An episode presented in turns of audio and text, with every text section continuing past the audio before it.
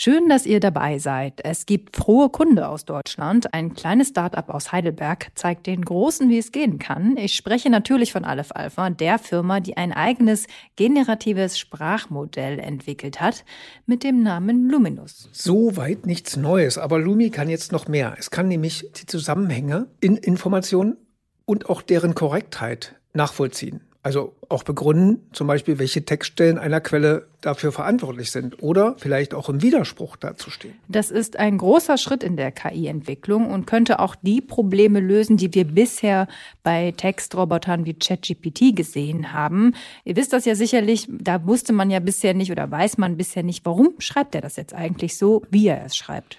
Es gibt Wissenschaftler und Wissenschaftlerinnen, die KI transparenter machen wollen und Aleph Alphas neuestes Forschungsergebnis namens AdMan bildet die Grundlage für diese neue Funktion. Damit können KI-generierte Inhalte in Zukunft für kritische Aufgaben im Rechts-, Gesundheits- und Bankwesen genutzt werden. Und genau das ist es, was Aleph Alpha Gründer und CEO Jonas Androulis uns gegenüber als Ziel ausgegeben hat.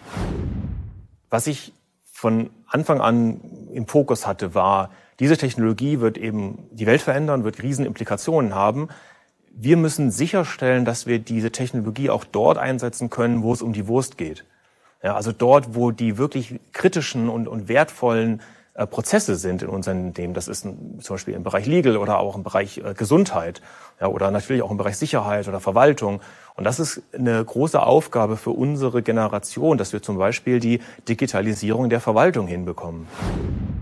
Und jetzt wird auch klar, warum es nur logisch scheint, dass zum Beispiel SAP in Aleph Alpha massiv investieren will.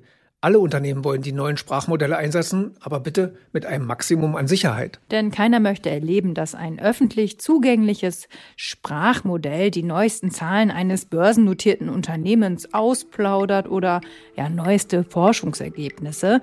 Also da ist eine interne KI, die auch ihren Output begründen kann, sicherlich gefragt in Zukunft. Unsere Hoffnung ruht also auf Aleph Alpha und nun viel Spaß mit unserem heutigen Gespräch. Wie immer der Wunsch, abonniert uns und bewertet uns. Herzlich willkommen bei So Tech Deutschland, dem NTV Tech Podcast mit Frauke Holzmeier und Andreas Laukert. Frauen in Tech und dann noch top. Das hat übrigens Andreas geschrieben. Sehr schön. Wenn das auf eine Frau zutrifft, dann auf unsere heutige Gesprächspartnerin Nicole Büttner von Merantix. Hi Nicole, schön, dass du da bist. Hallo Frauke, freut mich da zu sein. Hallo, hallo.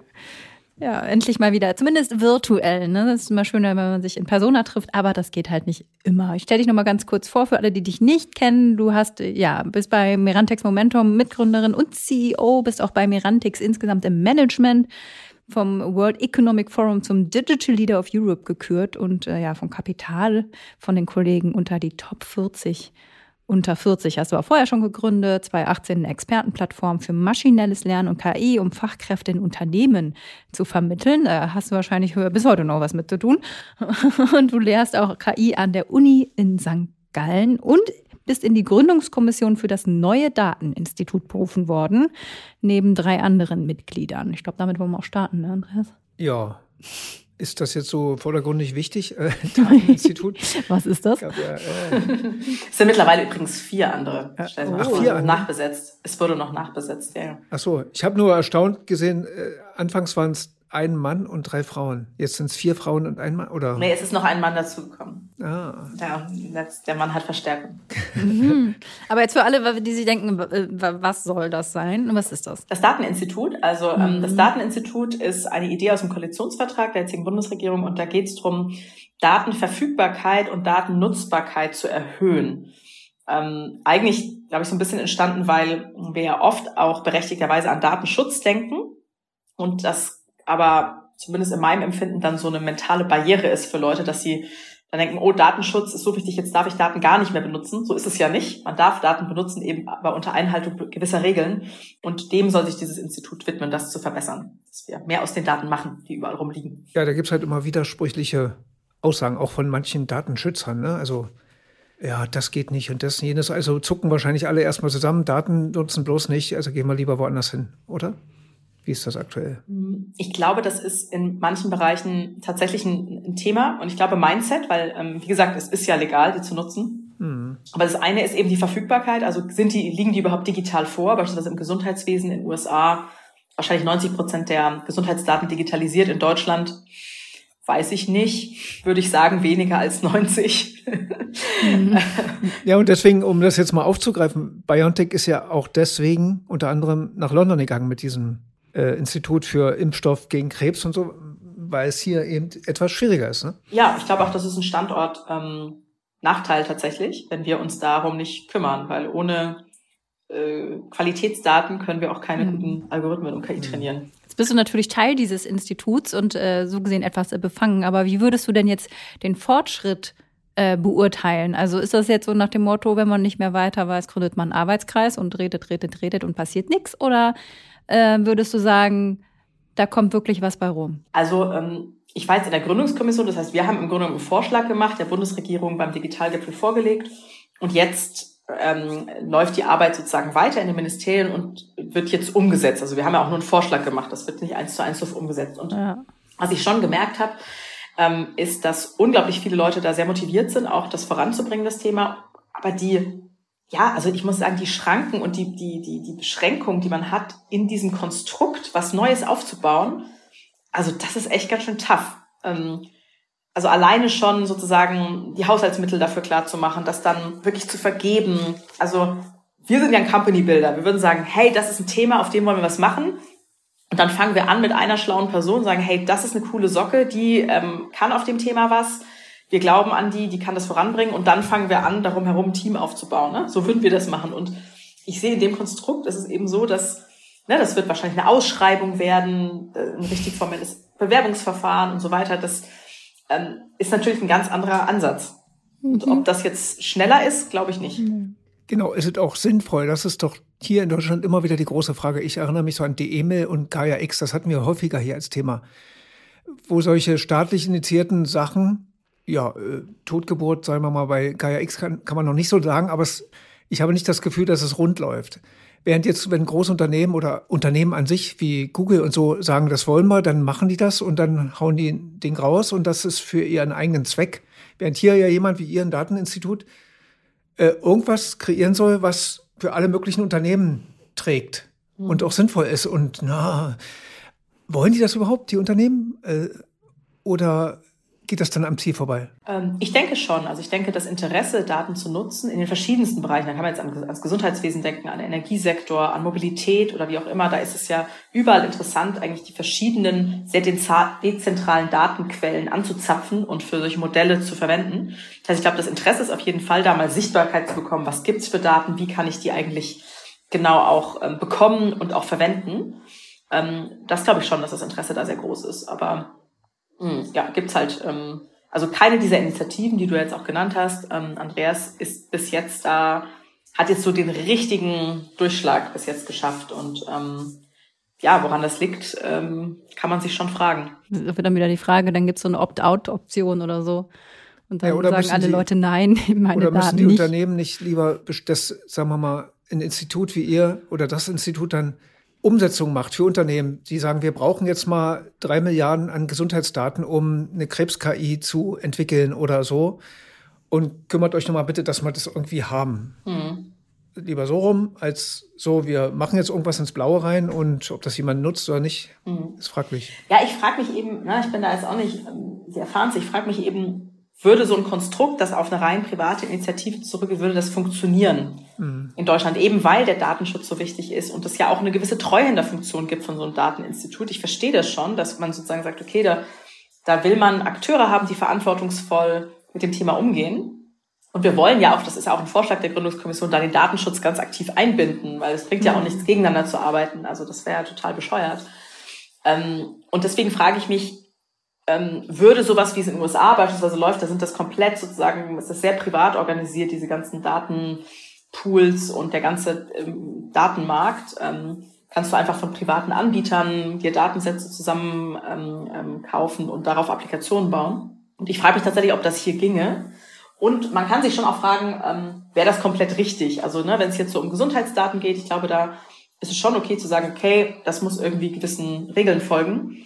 Und Deswegen mh, mm, weiß ich nicht, ob es in Deutschland so funktionieren würde, wie es in den USA funktioniert, ob das so die Akzeptanz finden würde. Mhm. Zumindest. Ja, aber mhm. ich meine, die DSGVO, die gilt ja jetzt nicht nur in Deutschland und in anderen Teilen der äh, Europas oder in der EU ja auch. Ist das dann, haben wir uns da die Hürde etwas höher gelegt, als sie eigentlich sein müsste? Also ich finde tatsächlich persönlich, so wichtig ich Datenschutz finde, ähm, wir dürfen es auch nicht erheben zu dem Recht über alle anderen Rechte. Also ich habe manchmal so das Gefühl, wenn man eben Datenschutz sagt, dann ist, dann äh, stoppt man damit die Leute auch sofort, weil es ist sozusagen auch so ein bisschen ein Totschlagwort. Also du hast ja auch noch Recht auf Leben. Recht auf Eigentum, Recht auf Selbstbestimmung. Ich könnte ja auch die Frage stellen, ja, warum wird eigentlich in der Notaufnahme nicht ein Algorithmus verwendet, der den Arzt oder die Ärztin um drei Uhr nachts unterstützt bei der Diagnose von einem möglichen Hirnschlag, mhm. sondern das muss irgendwie überarbeitetes Klinikpersonal ähm, am Wochenende auch noch runterrocken. Ich könnte ja auch umgekehrt diese Frage stellen, warum kommt das noch nicht zum Einsatz? Denn ich habe ja ein Recht auf Leben und auf eine gute Gesundheitsversorgung.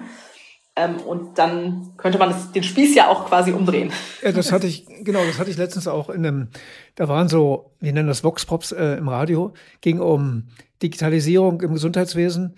Und wenn ein Voxpop immer wieder hervorkam, war das der ältere Herr, der krebskrank ist und gesagt hat, ist mir scheißegal der Datenschutz, mir hätte es geholfen, wenn wir das viel mehr digitalisiert hätten. Äh, nicht nur die Akten, die er mit sich rumgeschleppt hat überall, sondern ja auch die, die äh, Strategien zur Behandlung und so, die viel besser sein könnten, wenn wir mehr digitalisieren würden in dem Bereich. Mhm. Es sind oft ähm, auch Patientenorganisationen, ähm, die da ähm, ganz weit vorne sind und auch das befürworten, weil die Patientinnen da ja auch nach Lösungen suchen. Also zum Teil geht man ja ins Internet und man findet ja komplette Krankheitsverläufe von Leuten, mhm. weil die einfach mhm. suchen nach Lösungen. Und natürlich äh, könnte man da auch äh, tolle Applikationen bauen ähm, für, für solche Leute mit seltenen Erkrankungen oder äh, die noch nicht diagnostiziert sind, mhm. etc. Datenschutz ist ja das eine, aber wenn man auf EU-Ebene guckt, EU AI Act, der ja auch gerade äh, diskutiert wird und äh, noch immer nicht äh, da ist. Aber was sich so ein bisschen abzeichnet, ist ja, dass äh, gibt ja verschiedene Abstufungen und die höchste ist dann eine Hochrisiko.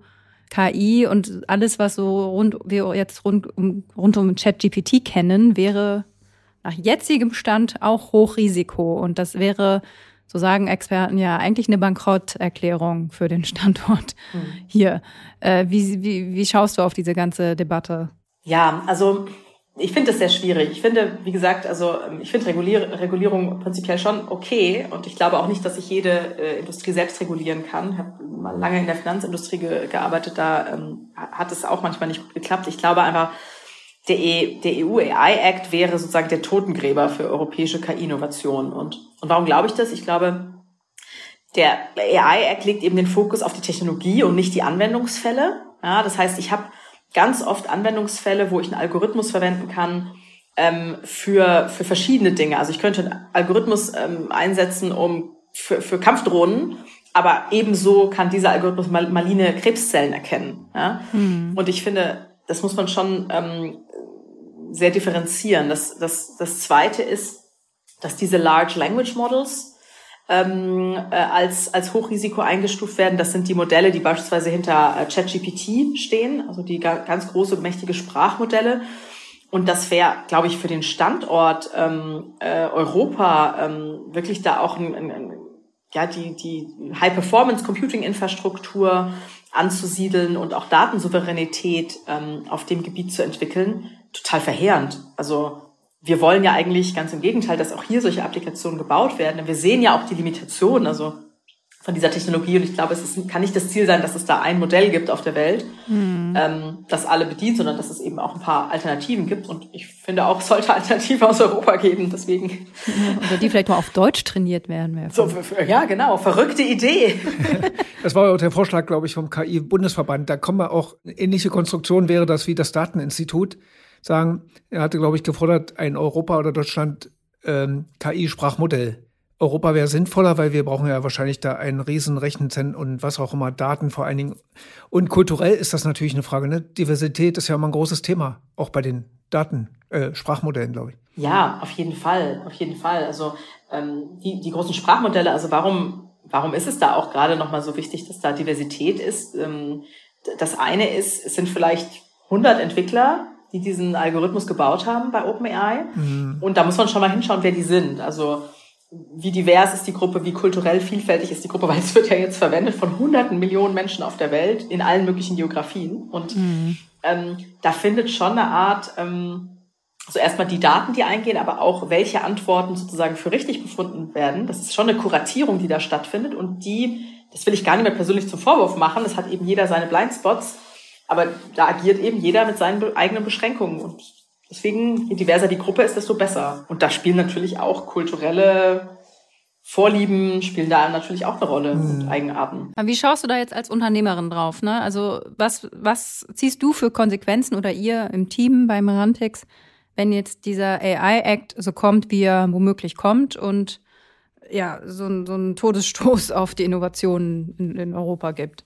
Was heißt das dann für euch? Ja, also ich meine, das heißt natürlich auch ähm, beispielsweise, dass es auch wieder ein Braindrain geben kann von KI-Talenten. Also wir bemühen uns ja hier, ähm, haben ja hier in Berlin diesen AI-Campus ähm, gebaut von Merantix und bringen hier ganz viele verschiedene Firmen und Startups zusammen, sind auch oft der europäische Hub für ausländische Startups. Und wenn ich natürlich jetzt hier solche Produkte gar nicht mehr bauen kann, dann gehe ich halt woanders hin. Das ist schade, ähm, gerade wenn, wenn wir es eben schaffen, solche Innovationsstandorte hier eigentlich gerade aufzubauen. Ähm, das zweite Thema ist, ja, also man kann natürlich auch als Unternehmer draufschauen und sagen, gut, dann baut man ähm, Software im Compliance-Bereich. Ne? Also es gibt ja auch ganz viele Unternehmen, die entstanden sind ähm, aus diesen Regulatory Compliance-Themen wie DSGVO. Die helfen natürlich, diese Regularien einzusetzen. Aber ultimativ ähm, ist es natürlich sehr ernüchternd, weil wir versuchen ja, wir sind ja hier und versuchen Verantwortung zu übernehmen und sind auch im offenen Dialog mit Politik und allen Stakeholdern, dass das so ein allgemeines Misstrauensvotum ist. Das ähm, ist schon ernüchternd und auch ein bisschen enttäuschend, ähm, weil dann können wir eben solche Modelle hier nicht bauen. Ja, das muss man einfach genauso sagen. Aber ist das nicht zum, ist dieser Act nicht zum Scheitern verurteilt? Die EU hat es ja nicht mal geschafft, die Gewinne der Twitter und Co. abzuschöpfen, wie sie ja angekündigt haben, und den auch den Privacy Act, also die Datenschutzbestimmung mit den USA irgendwie vernünftig zu regeln. Das hat alles nicht funktioniert, weil am Ende können sie gar nicht alles äh, äh kontrollieren. Also ist das nicht müßig? Am Ende kommt es so oder so? Ja, ich glaube, der Punkt, den du machst, ist ein ganz valider. Also es ist natürlich schon gut gemeint, aber nicht gut gemacht, in dem Sinne, dass die Leute ähm, oder die Firmen, die man vielleicht ursprünglich im Sinn hatte, wenn man jetzt so eine Datenschutzgrundverordnung gemacht hat, das waren dann gar nicht die, die man getroffen hat. Also mhm. diejenigen, die, die deren Geschäftsmodelle darauf basieren, die machen eifrig weiter eigentlich. Mit, also da hat sich aus Konsumentenwarte mal wenig geändert. Und andere Firmen, von denen man eigentlich möchte, dass sie mehr machen mit ihren Daten, die sind komplett verschreckt ja. und sagen, mache ich gar nicht, ist mir viel zu risky, ähm, da komme ich in Teufels Küche.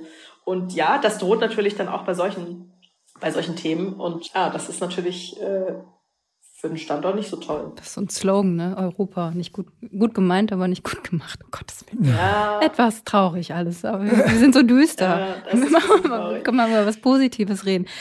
Also, vielleicht damit es auch greifbarer wird. So, was sind so aktuelle Projekte, wo ihr sagt, so, das ist, das ist cool, hier hat KI irgendwie einen Einfluss, der für, für normale Leute direkt nutzbar ist? Habt ihr da, ich habe irgendwas mit Taxis zum Beispiel gelesen, Rheintaxi.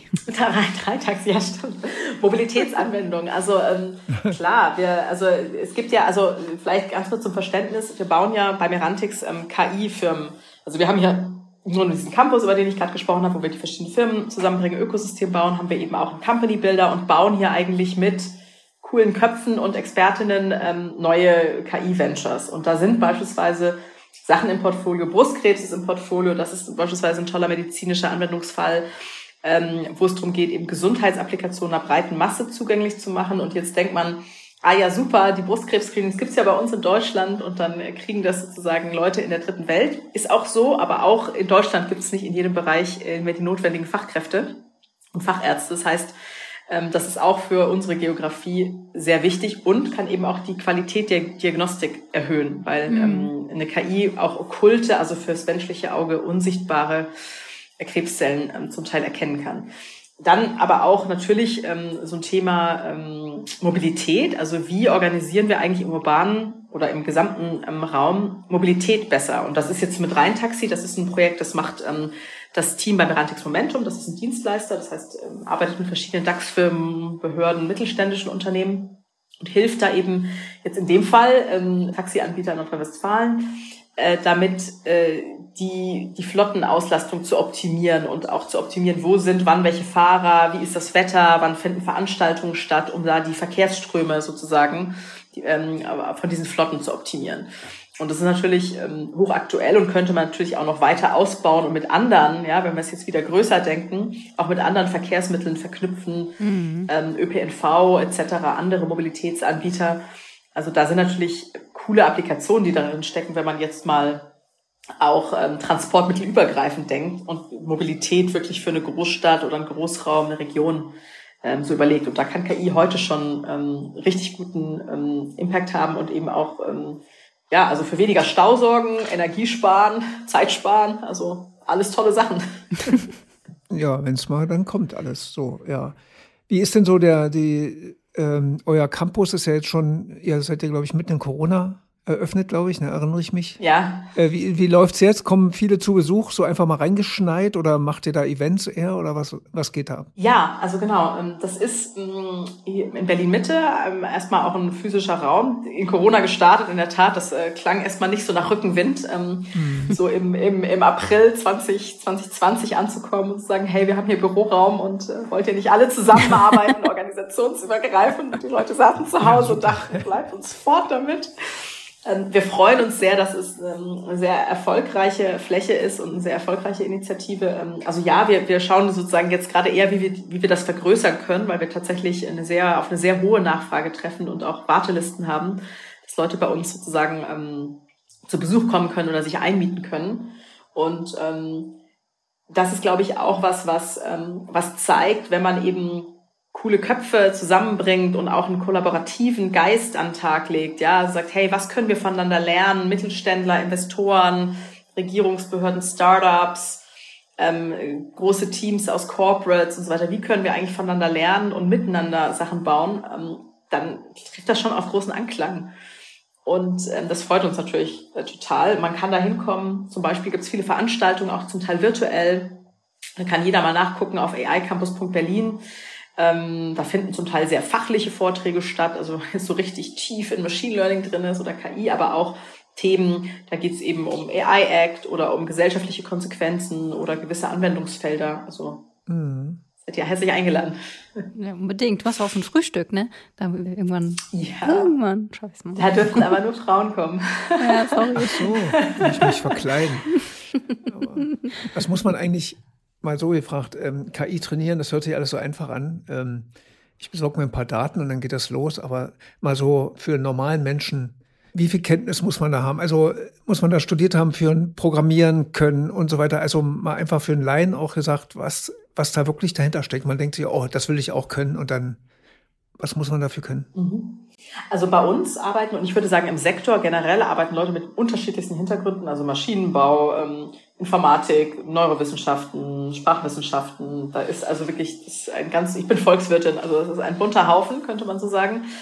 Ich glaube, für die Applikation sind immer unterschiedliche Sachen wichtig. Also um natürlich jetzt so einen Algorithmus zu trainieren, ähm, kann es sein, dass ich beispielsweise was Fertiges aus der Büchse, sage ich jetzt mal, nehmen kann, eine Applikation von einem großen Cloud-Provider zum Beispiel und stöpsel das ein bisschen zusammen. Da muss ich noch nicht so gut verstehen, was da genau passiert. Ja, da könnte ich jetzt quasi mal eine Datenbank anschließen oder ein paar ein Datenset reinwerfen und dann würde das sozusagen auch schon anfangen, ähm, Sachen zu machen. Das ist aber meistens für die, also für einige so Industrieanwendungen ist das meistens nicht passend genug. Das ist mhm. sozusagen wie so was von der Stange, wenn man eigentlich vielleicht einen Maßanzug braucht, weil es mhm. nicht so richtig sitzt und das Problem nicht so ganz ähm, adressiert. Also beispielsweise ist so ein Thema in der Bilderkennung, wenn ich jetzt Sachen habe, wo Spiegelungen sind, ja, weil ich Metallflächen fotografiere oder wo es nicht immer derselbe Winkel ist. Ne, das das ähm, bringt Komplexität in so einen Bilddatensatz, ähm, womit dann so, ähm, ich sag mal so, Modelle von der Stange nicht immer gut umgehen können. Und dann braucht man eben die Leute, die das wirklich gut verstehen, die irgendwie mathematisch verstehen, wie sie das jetzt manipulieren und feintunen, damit ähm, ja, damit da das rauskommt. Das kann man sich so vorstellen wie bei einem Winzer oder so. So denke ich manchmal drüber nach, bin ja aus der Pfalz gebürtig, dass man ja auch immer so schaut, was kommt da rein an Ernte und dann kann man natürlich irgendwie mit Gärungszeiten und so weiter immer mal schauen, dass man das so ein bisschen ausgleicht, dass am Ende das Resultat ähm, ein gutes ist. Und so muss man so drüber nachdenken, das ist so Kunst und Handwerk, mhm. ähm, dann so einen Algorithmus äh, richtig gut aufzusetzen auf die Daten, die man eben hat. Weil die sind meistens nicht so, sind meistens nicht so viele und nicht so hübsche Daten. Ja. Mhm. Aber ist das auch, also so jetzt mal doof gefragt, Quereinstieg oder ist also Stichwort Fachkräftemangel oder muss man da echt schon am Ende eine Art Studium hinter sich gebracht haben? Hm, ich glaube, es kommt drauf an, wo man in, da einsteigt. Also es sind ganz viele auch Quereinsteiger, weil ähm, es gab ja auch ganz lange gar keine Studiengänge. Also mhm. Also die ersten so richtigen Machine Learning Studiengänge in Europa, das ist noch nicht so lange her. Also ich glaube, die ETH hat das seit irgendwie fünf, sechs Jahren oder so, würde ich jetzt mal sagen, und auch andere. Ja, es also, wurde ja, glaube ich, mit dem mit der deutschen KI-Strategie 2018 sollten mhm. irgendwie 100 Professuren oder sowas. Ne? Genau, da wurden Professuren geschaffen. Ich weiß nicht, ob die schon alle geschaffen sind, ob das Geld wirklich dann ausgegeben wurde. Aber ähm, mm, Genau, also von daher sind es ganz viele Quereinsteiger auch, ähm, die da drin sind. Also ich würde sagen, keine Scheu, wenn einen der Bereich interessiert, der verändert sich ja auch so schnell und ähm, schreitet so rasend voran dann würde ich jeden ermutigen, sich da reinzustürzen und ähm, äh, sich aufzuschlauen in Kursen und, ähm, und da versuchen, einen Schritt reinzumachen. Mhm. Und ich glaube auch für Leute, die jetzt nicht unmittelbar programmieren wollen oder, oder, oder können oder diese Ambition haben, ist es trotzdem auch gut, ein gewisses Grundverständnis für die Technologie zu entwickeln, einfach zu verstehen, okay, wie funktioniert jetzt ChatGPT so ganz grob oder so ein Modell, ja. ähm, was heißt es? Mhm. Weil die Anwendung ist eben wichtig, in der Anwendung ist es eben wichtig, dass Domänenexperten und technische Experten wirklich zusammenarbeiten. Und ähm, na, wenn ich jetzt Computer und Algorithmen richtig gut verstehe, aber eben keine Ahnung von Biochemie habe, dann na, entsteht auch keine Musik. Und diese Leute muss ich ja zusammenbringen.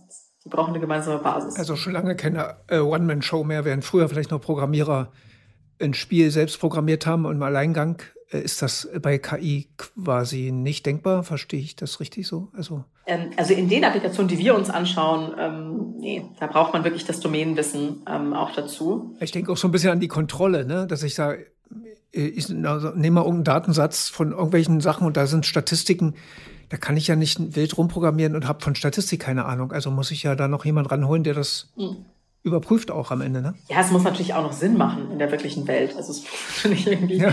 irgendwie noch, äh, ja, noch so den gesunden Menschenverstand oder den, den Domänexperten ähm, einleuchten, ähm, weil sonst äh, ja, ist es ein bisschen sinnbefreit. Also man hat natürlich jetzt so, so große Sprachmodelle, die trainiert man ja schon erstmal sozusagen einfach mit riesigen Datenmengen und da passieren dann schon auch ziemlich unglaubliche Sachen. Aber wenn man das jetzt feintunen möchte auf wirklich einen gewissen Subbereich, dann braucht man eben auch wieder ähm, Domänexpertise. Also wenn man jetzt von, das Modell spricht Englisch auf, ich gehe in Rechtssprache, Englisch im medizinischen Bereich, ja, Datenschutz im Gesundheitswesen oder so, dann ähm, ist es sicherlich sehr förderlich, da auch Domänexperten am mhm. Tisch zu haben. Wenn wir so ganz langsam Richtung Ende kommen, was macht dich so optimistisch, wenn du auf den KI-Standort Deutschland schaust oder Europa? Unglaublich viel Talent hier und wir haben auch unglaublich interessante Applikationen hier. Also wenn ich mir anschaue, in welchen Branchen wir eigentlich noch Weltmarktführer sind, ja, auch in der Fertigung, ähm, auch zum Teil Medizintechnik, mhm. Pharma, ähm, Bio, Life Science, da sind ja schon super interessante Unternehmen überall.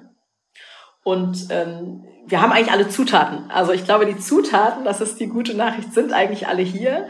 Prinzipiell wohlhabende Volkswirtschaft, es gibt Kapital, es braucht noch ein paar Rechner. Wir haben die Talente, wir haben die KI-Forscherinnen und Forscher, wir haben ähm, tolle Industrieunternehmen und jetzt müssen wir ähm, das mal in, in guten äh, Cocktailmixer geben und daraus richtig gute Firmen bauen und richtig gute Applikationen. Und ähm, das ist ja auch das, womit Merantix hier angetreten ist und wo wir immer nach Kollaboration suchen und offen sind, ja. zusammenzuarbeiten. Ja, mutiger sein, glaube ich, ne? Und das auch nutzen, was wir haben. Ich erinnere mich so an, das sind, hat jetzt mit KI nichts zu tun, aber denke ich nur an die Maskengeschichte, wo dann Unternehmen doch investieren und dann wurde das nicht gekauft, dann haben die eigenen deutschen Krankenhäuser und so keine Masken aus Deutschland gekauft oder dann wurde es einfach nicht genutzt. Ne? Also das ärgert einen dann irgendwie, dass es immer wieder dann daneben geht. Aber, mhm. Aber das finde ich richtig gut. Mehr Mut. Es braucht mehr so bold Moves einfach, mhm. ne? So nicht so ängstlich und klein klein, sondern mal, okay, jetzt versuchen wir das mal wirklich nach vorne zu heben. Mhm.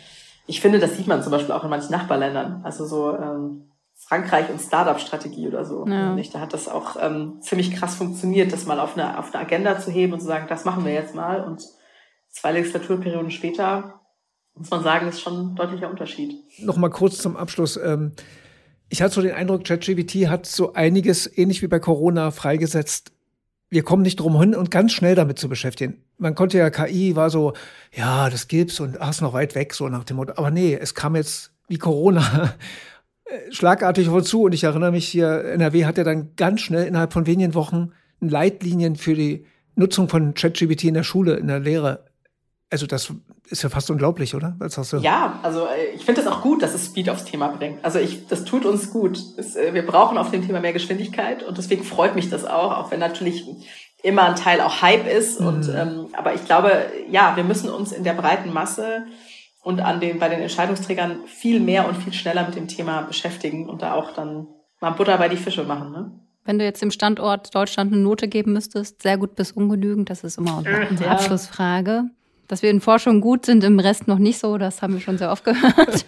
Aber wenn du dem jetzt eine Note gibst, dann. Ja, genau. Also ich sag mal, ähm, ich sag mal so eine drei, würde ich sagen. Mhm. Ähm, wir brauchen nämlich auch noch gute Infrastruktur. Ne? Also noch gute, das ist eigentlich ja so ein, so, ein, so ein Favorite in der deutschen Politik, gute Infrastruktur. Meinst du Internet? Inter ja, also wenn ich nochmal Breitbandausbau lesen muss im Wahlprogramm, ich auch nochmal einen Schreikrampf. Aber ähm, ja, ich meine auch Hochrechen, ähm, also Hoch, Hoch, Hochleistungsrechner ja. und Rechenzentren, weil die braucht es eben auch. Und ähm, ähm, ja, da wir jetzt keine von diesen großen ähm, Cloud-Providern oder Chip-Manufacturen haben, ähm, ist das auf jeden Fall ein Thema das noch mehr Aufmerksamkeit braucht. Hm. Ja, das ja. ist super.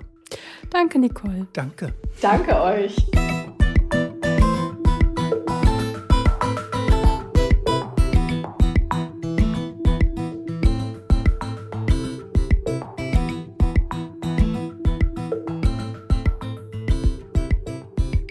Dieser Podcast ist eine Produktion der Audio Alliance.